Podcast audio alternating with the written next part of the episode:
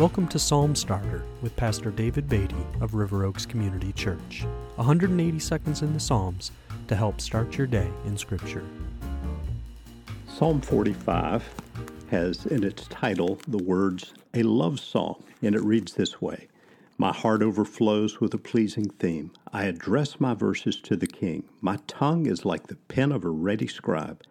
You are the most handsome of the sons of men. Grace is poured upon your lips. Therefore, God has blessed you forever. Gird your sword on your thigh, O mighty one, in your splendor and majesty. In your majesty, ride out victoriously for the cause of truth and meekness and righteousness. Let your right hand teach you awesome deeds. Your arrows are sharp in the heart of the king's enemies. The peoples fall under you. Your throne, O God, is forever and ever.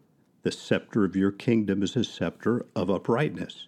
You have loved righteousness and hated wickedness. Therefore, God, your God, has anointed you with the oil of gladness beyond your companions. And I'm going to stop there at the end of verse 7. Now, those last two verses, Your throne, O God, is forever and ever.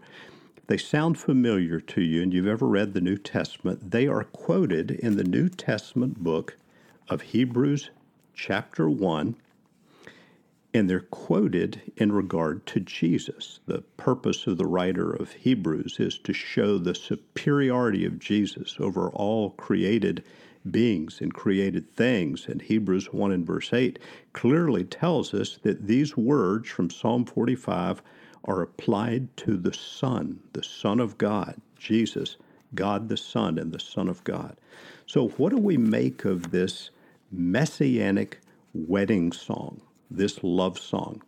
I think we can rightly understand that this passage is pointing us to the fact that Jesus Christ, the Son of God, God the Son, is the bridegroom of his church, the church being his bride. A number of times in Jesus' ministry, he used the image of a bridegroom for himself in relation to his bride being his people.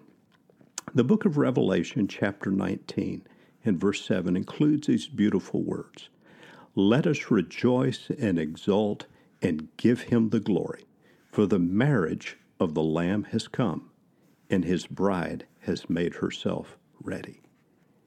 Jesus is the bridegroom. We, his people, his church, are the bride.